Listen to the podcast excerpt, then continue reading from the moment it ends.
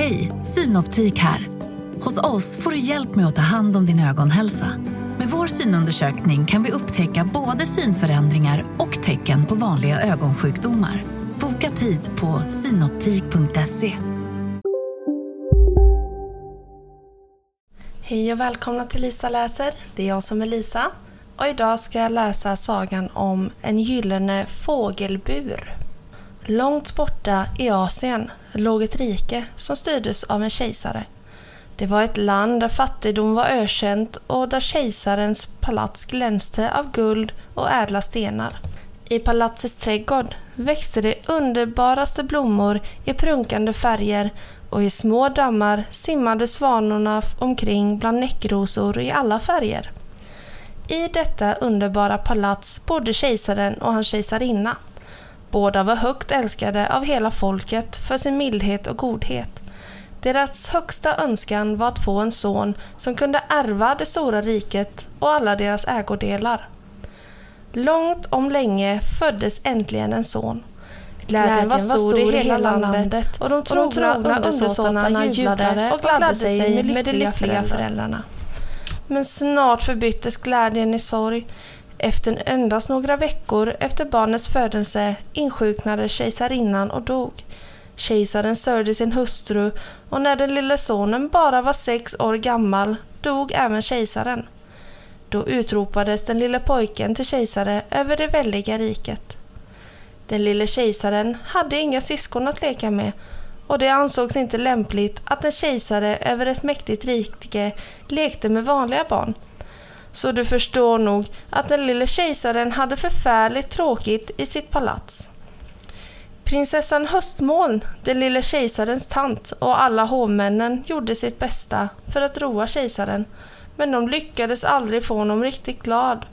Han hade ett jättestort lekrum fullt av alla slags leksaker som en sexårig pojke kunde önska sig, men ändå hade han alltid tråkigt. Men så, en vacker dag fick han syn på något i parken. Något han aldrig hade sett förut. En brun liten fågel som till färgen liknade ett visset löv hoppade omkring på marken och letade efter föda.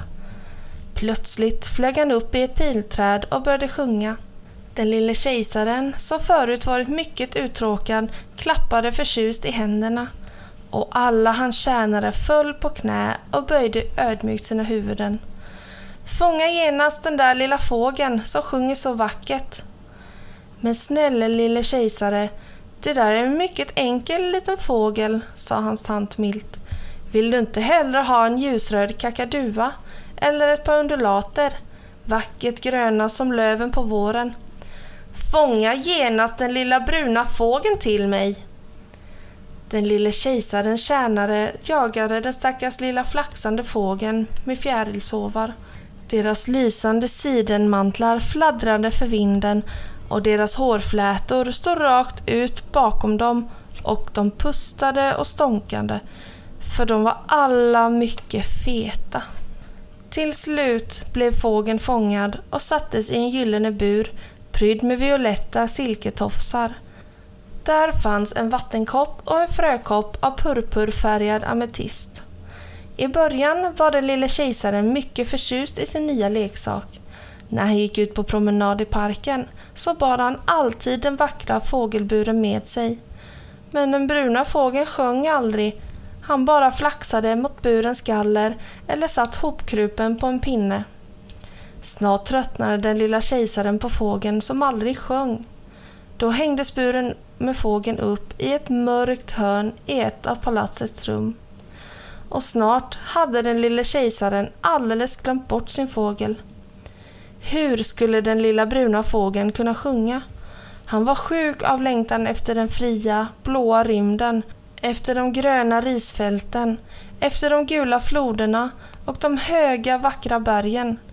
Hur skulle han då kunna sjunga i en bur? Men ibland försökte han ropa. Snälla ni, kom och släpp ut mig. Jag har aldrig gjort er något ont. Jag är så olycklig. Finns det ingen som vill släppa ut mig? Åh, vad han sjunger vackert, sa alla som hörde det. Spring och tala om för den lilla kejsaren att hans bruna fågel sjunger igen. Snart förstod den lilla fågeln att de inte begrep att han ville bli fri. Då slutade han alldeles att sjunga och satt alldeles stilla på sin pinne. En natt hade den lille kejsaren en egendomlig dröm. Ja, det var faktiskt en mardröm och det var verkligen inte underligt för här ska du få höra vad han fick till kvällsmat innan han gick till sängs. Först drack han kaprifolte ur en jadeskål rund och vit som månen. Sedan åt han sockrade frön, solrosblommor, vattenmelonfrön, kokta valnötter och lotusknoppar. Så fick han sammetslena gyllene persikor och purpurröda plommon med blomstoft av silver. Sedan serverades han fläsk, tillagat på elva olika sätt. Fläskkotletter, kallskuret fläsk, fläsk med röda bönor, med vita bönor, med bambuskott, med lök, med körsbär, med ägg och svamp, med kål och med mos. Så fortsatte han att äta de här rätterna. Stekt anka, kyckling fyllda med tallbarr, rökt fisk, räkor och krabba, hajfenor, kokta fågelbon, välling på små gula frön som liknade fågelfrön, kakor i form av musslor, fiskar, drakar, fjärilar och blommor, krysantemumsoppa, ångande het i en gul skål, omslingrad av en grön drake. När den lille kejsaren hade ätit allt detta var han verkligen fullproppad. Tjänarna tog av honom sidenhaklappen. Den var broderad med små bruna apor som åt skära och brandgula persikor. Han var så sömnig att han inte ens stampade i golvet när de tvättade hans ansikte och händer. Sedan klädde de av honom hans röda sidenmantel broderad med gulddrakar och kantad med mjuka skinnbråder, hans gula sidenskjorta och de röda satängskorna med tjocka vita sulor. Han gick till sängs i sina gula sidenbyxor som var knutna kring fotlederna med skära hand. Jag måste också berätta för dig om den lille kejsarens säng. Den var gjord av tegel och inne i den fanns en liten ugn som skulle hålla kejsaren varm. Ovanpå ugnen låg tre gula sidenmadrasser, ett vackert sidenlakan och ett täcke av gul satäng broderat med stjärnor. Under huvudet hade han kuddar, stoppade med teblad. Ovanför honom fanns en sänghimmel av gult siden, broderad med en stor rund måne vars gyllene strålar föll på de vackra sidenförhängena vid sidorna. Den lille kejsaren somnade och nu ska du få höra vad han drömde. I drömmen förvandlades de gyllene strålarna till gallret på en bur. Ja, han var en stor bur. Han försökte med all makt att komma ut. Han slog förtvivlat på gallret. Plötsligt fick han syn på något som liknade trädrötter och bruna trädstammar. Det var en dunge utanför buren, men träden rörde sig och gick omkring. Ovanför trädstammarna såg han inte löv utan fjädrar och vassa näbbar och klara ögon som tittade på honom. Det var fåglar. Det som han hade tagit för trädrötter var fåglarnas klor och trädstammarna var deras ben. Men vilka jättestora fåglar! De var stora som människor och han var liten som en fågel. Släpp ut mig! skrek han. Vet ni inte att jag är kejsare och att alla måste lyda mig? Släpp ut mig genast! Åh, nu börjar han sjunga, sa en fågel till en annan. Han sjunger inte särskilt vackert, alldeles för gällt.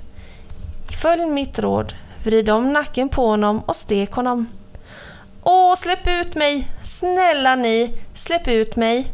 skrek den lilla kejsaren skräckslagen. Nu sjunger han vackrare, sa en av fåglarna. Alldeles för högt.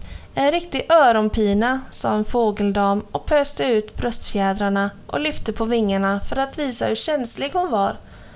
Om det var min fågel skulle jag plocka honom. Hans små gula sidenbyxor skulle bli ett så mjukt foder till mitt bo. Åh, snälla ni, släpp ut mig! Nu sjunger han faktiskt alldeles förtjusande.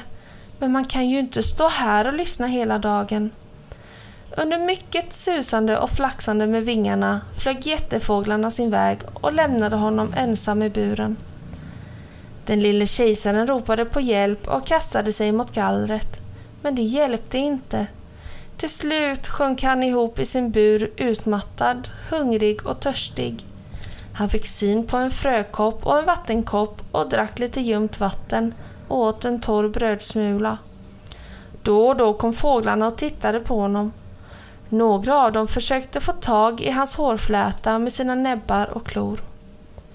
Nästa dag var den lilla kejsaren mycket allvarlig och fundersam. Kunde det verkligen vara så, tänkte han, att en liten fågel tyckte lika mycket om sitt bo som han tyckte om sin säng med sidentäcket och månstrålarna? Tyckte en fågel lika mycket om mogna bär och kallt bäckvatten som han tyckte om mogna persikor och te med jasminblommor? Blev en fågel lika rädd när han försökte få tag i dess stjärt som han blev när fåglarna i drömmen försökte få tag i hans hårfläta. Sedan tänkte han på hur det kändes när fåglarna hade velat ta hans byxor för att fodra sitt bo med. Han hade blivit ledsen när de ville ta hans kläder ifrån honom. Men tänk om hans kläder hade vuxit på honom som fjädrarna gjorde på fåglarna. Han skulle då ha känt det när han hörde fåglarna säga ”Jag skulle ha plockat honom” eller när fågeldamen sa ”Hans sidenbyxor skulle bli som mjukt foder till mitt bo”. När den lille kejsaren gick till sängs tänkte han mycket på sin lilla bruna fågel i buren. Han bestämde sig för att släppa ut honom nästa dag. Så somnade han och drömde att han var tillbaka i den gyllene buren. Vips flög en av de stora fåglarna ner till burens dörr och öppnade dörren. Han var fri. Han rusade tvärs över rummet och ut genom dörren. Han fick tårar i ögonen av glädje. Åh, han var äntligen fri. Vad han var lycklig. Men där ute var det vinter. Snön låg djup och det fortsatte att snöa som om det aldrig skulle sluta. Det fanns inga persikor och inga plommon och lotusdammen, den var frusen. Den lille kejsaren hade visserligen varit ute i snön förr, men då hade han alltid haft sina varma, vadderade kläder på sig. Han hade också haft sina fyra hovmän med. Den första hade då burit på hans porslinsugn, den andra hans varma te och den tredje kakor i ett gult lackskrin och den fjärde hade ett mossgrönt paraply för att skydda kejsaren mot snöflingorna. Var skulle en liten och hjälplös pojke hitta något att äta och dricka i en stor och kall värld? Var skulle han värma sig? Han plumsade genom snön. De skära banden kring hans byxben släpade efter honom och den kalla snön kröp upp på hans bara ben. Han stannade för att hämta andan. Den tunga snön gled från en gren och rakt ner i marken och han höll på att bli begravd i snömassorna. I sista ögonblicket hoppade han undan. Så traskade han vidare. För varje steg blev han allt mattare och hungrigare och han frös förfärligt. Då och då stannade han och ropade på hjälp. Men hans röst blev allt svagare för varje gång. Han blinkade bort tårarna som frös till is på hans ögonfransar. Han glömde alldeles bort att en kejsare aldrig får gråta. Nu började det bli mörkt. Plötsligt såg han två stora lyktor lysa genom snön. De kom långsamt närmare. Kanske hade hans tant och hovmarskalken saknat honom och kom nu med lyktor för att söka efter honom. Han försökte gå dem till mötes och ropa på dem, men han var för trött för att röra sig och ge ifrån sig ett enda ljud. Men då upptäckte han något förfärligt. De lysande gröna ljusen var inte alls lyktor. De var ögonen på ett stort, smygande djur. En jättekatt. Åh, vad han blev rädd. Han försökte fly från katten, men den tog ett jättesprång emot honom och grep tag i honom med sina skarpa klor. Han såg tusen stjärnor och så blev allt mörkt. Någon skakade honom häftigt. Var det jättekatten? Den lille kejsaren slog upp ögonen och fick se sin tant, prinsessan Höstmoln, som stod böjd över hans säng. Hon hade hört honom skrika och såg nu alldeles förskräckt och vimmelkantig ut. Vakna, vakna, vakna, kära lilla kejsare, ropade hon och skakade honom häftigt. Du har nog haft en hemsk mardröm. Är du inte katten? frågade den lilla kejsaren yrvaket. Nej, det är jag verkligen inte, lille kejsare, svarade hans tant ganska förolämpad. Den lille kejsaren steg upp ur sängen. När han tittade ut genom fönstret såg han att plommonträden och körsbärsträden tycktes ha slagit ut i blom under natten. Det var snön som låg vit och lätt på alla grenar. Sakta föll snön, blev till ett tjockt mjukt täcke på marken och människorna där ute gick så tyst och lätt som om de haft mjuka sammetsskor på sig. Den lille kejsaren funderade länge på sin dröm. Kanske skulle den lilla bruna fågeln få det svårt eller rent av dö om man släppte ut den innan vintern var slut. Han gick till fågeln och försökte förklara det för honom. När det blir sommar, lilla fågel, så ska du flyga mot himlen igen, sa han vänligt. Han gav fågeln frukt och gröna blad att hacka på. Och den lilla bruna fågeln tycktes förstå vad han menade. De matta ögonen blev klarare och fastän han aldrig sjöng kvittrade han ibland som om han försökte säga tack. Så kom den första riktiga sommarnatten. Månen stod rund och stor på den djupblå himlen. Den natten hade den lille kejsaren åter en dröm. Han var tillbaka i den gyllene buren. Burens dörr öppnades för honom och han var fri. Men åh vilken lycka det var att vara fri den här gången. De vackra röda pionerna stod i blom och över dem fladdrade blå fjärilar omkring i den varma solskenet. Den lille kejsaren hittade en stor purpurröd frukt i gräset. Åh, vad gott den smakade! Spindelvävarna glänste i den tidiga morgondaggen. Åh, vad han var lycklig! Solen värmde honom och den friska brisen svalkade honom. Mat föll ner till honom. Han visste inte riktigt om den kom ifrån träden eller ifrån himlen. På varje grässtrå fanns kristallklara daggdroppar att dricka. Åh, det var en underbar lycka att leva. På sjön simmade stora blad och skära lotusblommor. Han satte sig på ett av bladen och plaskade muntet med fötterna i vattnet. Så klev han upp i en av de skära blommorna. Glad och lycklig låg han där och tittade på de vackra fjärilarna och gungade i sin skära båt. Men nej, det var inte lotusblomman som gungade den lilla kejsaren i vattnet. Det var prinsessan Höstmån som skakade honom och sa Var snäll och vakna, kära lille kejsare. Och för ovanlighetens skull log hon mot honom. Den lille kejsaren hade nämligen varit så snäll på sista tiden. Den lille kejsaren var mycket otålig att få släppa ut sin bruna fågel. Han kunde inte vänta till efter frukosten. Så snart han var klädd rusade han till det rum där fågelburen hängde. Tripp, tripp hördes det från hans fötter i de blå satängskorna och bump, bump hördes det från den fete gamle hovmarskalken som lunkade efter honom. Jag har kommit för att släppa ut dig, viskade han vänligt när han bar den gyllene buren med silkestofsar ut i den vackra sommardagen. Han kände sig en smula vemodig för han hade verkligen fäst sig vid den lilla fågeln. Han öppnade buren och flög högst upp mot skyn. Lille kejsare, nu flög den sin väg, sa hovmarskalken. Nu har den flugit så högt upp att vi knappast kan se den, sa hovdamerna.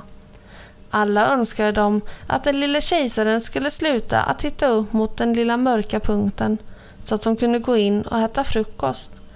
Men den lille kejsaren stod kvar där med den tomma fågelburen i handen och tittade uppåt. Högt, högt upp mot himlen. Och plötsligt kunde han inte se fågeln längre. Men där uppifrån hörde han en sång. En jublande, glad och lycklig sång den gick som en skimrande silvertråd av kärlek från en liten fågel till en liten pojke. Och snipp, snapp, snut så var denna saga slut.